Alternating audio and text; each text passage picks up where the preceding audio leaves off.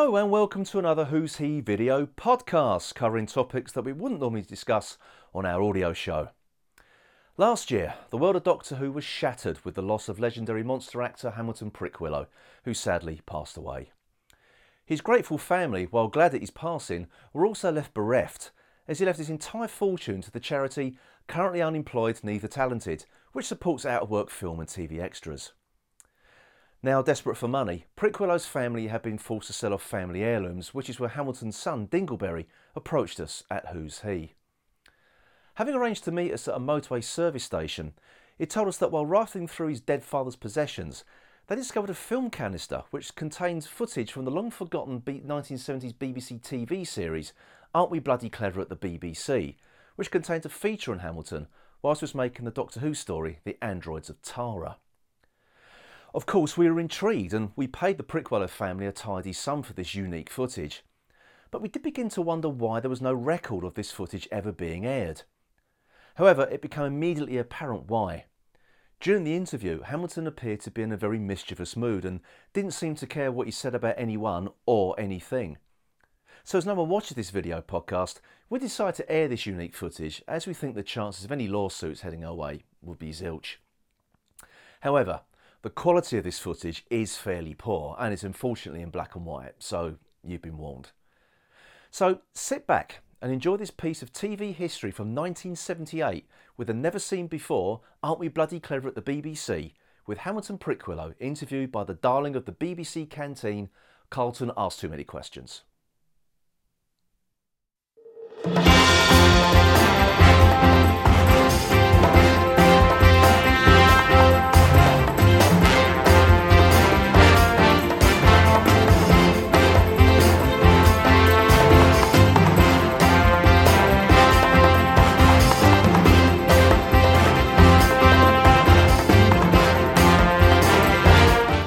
On tonight's show, we look at Mrs. Slocum's pussy, just how does Larry Grayson shut that door, and David Bellamy, why?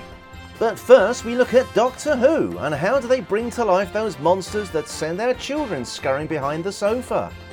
We spoke to a specialist in this field, Hamilton Prickwillow, who is filming the latest series of Doctor Who starring Tom Baker and Mary Tamm. So, Hamilton, another Doctor Who serial for you. Is this any different to the others? No, not at all, not at all. Um, it's been like coming home, really. I've uh, I've been working with this crew on and off for the last few years, so um, really, like they're like family. Um, in fact, I see more of them than I do my own, uh, which is a good thing, to be honest, because um, I can't abide mine. You don't miss your family when you're on location, then? No. Um, is it the long hours that makes your family unsympathetic? No, they accept it. Um, I really, I just don't like them. Parasites, really. Uh, have any of your co-stars suffered the same fate with their families? Well, for some of them, it's quite the opposite, really. Um, uh, when I was working with Jon Pertwee a few years ago, um, he would always bring his family on location at the BBC's expense, of course. He, he's, he's a lovely man, and I'd lot to thank him for. But, for, but Christ, he's tight. He's really tight. How do you mean? Well, um, for example, uh, the last time I worked with him, um, he tried to pay his hotel bill with Green Shield stamps. Um, unbelievable, unbelievable. Uh, the hotel manager tried to reason with him, uh, but Jon managed to con him into believing that that was how the BBC paid him. Uh, not far from the truth, really. So the pay at the BBC isn't that good then? No, no, it's dreadful, dreadful. So why do you keep coming back? Well, I do get an enormous sense of pride working on these uh, Doctor Who serials. I mean, on this particular story, I'm playing a character called the Taran Woodbeast. Um, it's probably the worst costume I've ever worn. So it's down to me to bring these uh, monsters uh, to life. So when you have a challenge like this, how do you make it scary? With great difficulty. Um, on this occasion, I don't have a lot to work with so I have to get into the uh, the mindset of the character. The mindset? Yeah, yes, you have to understand how the monster's mind works. Uh, what's their motivation for what they do? Um, so for this story, I've imagined that the Taran Woodbeast doesn't actually like trees, so he's constantly pissed off um, all of the time. Um, sorry, Hammy, you can't swear on television. Oh, sorry, I, I do apologise. uh, but don't call me Hammy. I can't abide being called Hammy. Peter Miles called me Hammy once, so I ran over his toupee. Twice. Right. So, does this imaginary fear of trees help your performance? To be honest, it's not imaginary. Um, I can't abide the bloody things. Um, I had an accident with a tree uh, a few years ago, um, which I don't like to talk about. Well, right, let's move on then. Well, let's just say it was dark and my trousers accidentally fell down. Well, as I was trying to say, let's move on. Um, I want to ask you what it's like to work on location, what seems to be quite a hot costume. Well, it's uh, one gets used to it, really. Um, sometimes it can be um, embarrassing. However, um, a few years ago, I played the Krynoid monster in the Seeds of Doom. Um, it's quite well regarded these days, but I, I felt entirely ridiculous shuffling about in the grounds of a stately home, uh, dressed in was essentially a latex bag. Um, I, I couldn't see where I was going, and while the crew tried to keep the public away, uh, they couldn't prevent this little five-year-old boy from continually kicking me in between takes. Uh, one kick called me straight up the family jewels. Right up! So I really didn't need this, did I? So I managed to extricate myself from the carpet and uh, chased him through the grounds waving a branch at him. But he was only five years old. I don't have time for that. I'm an actor. And trying to menace Tom Baker with testicles swollen to the size of cantaloupes um, is not an easy task. How do you get on with Tom Baker? I hear he can be quite difficult to work with. Who, Tom? Never. Never. He's a bloody wonderful man to work with, and he can hold his drink.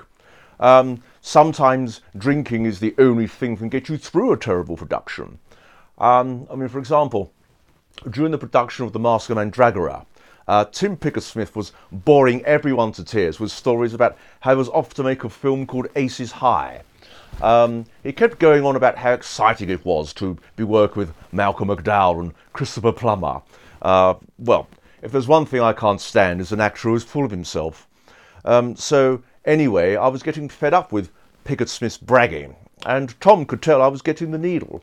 So um, during the break for lunch one day, Tom and I got absolutely smashed on neat Cinzano and Watney's Red Barrel, and we both decided to keep Pigott-Smith quiet.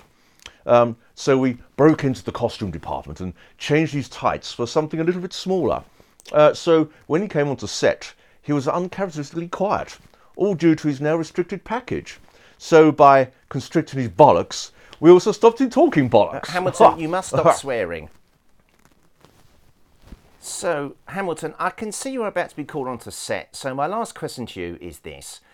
You have been up until now very much connected to Doctor Who. Is there anything else on the horizon for you? Ah, well, um, well, Carlton, I'm I'm glad you asked me. Um, I'm not supposed to talk about this, but I've just signed a contract to star as Chewbacca's father um, in the Star Wars Holiday Special. Wow. Mm, I know, I know. It's, it's very exciting, very exciting. And um, I really feel this is going to be my big break into American television because uh, that's where uh, true success and fame lies. Um, TV in Great Britain is all very well, but the, the budgets are minuscule, and I'm fed up working with and in ridiculously cheap costumes. Um, so I'm really looking forward to working with real professionals. Isn't that a bit insulting to your BBC colleagues? No, no, it isn't. Um, they do their best, but sometimes that just isn't good enough. And someone with my talent needs to be able to spread their wings. So I think Mr. Steven Spielberg was certainly enable me to do that. You mean George Lucas? Who? Hamilton Prickwillow, thank you very much.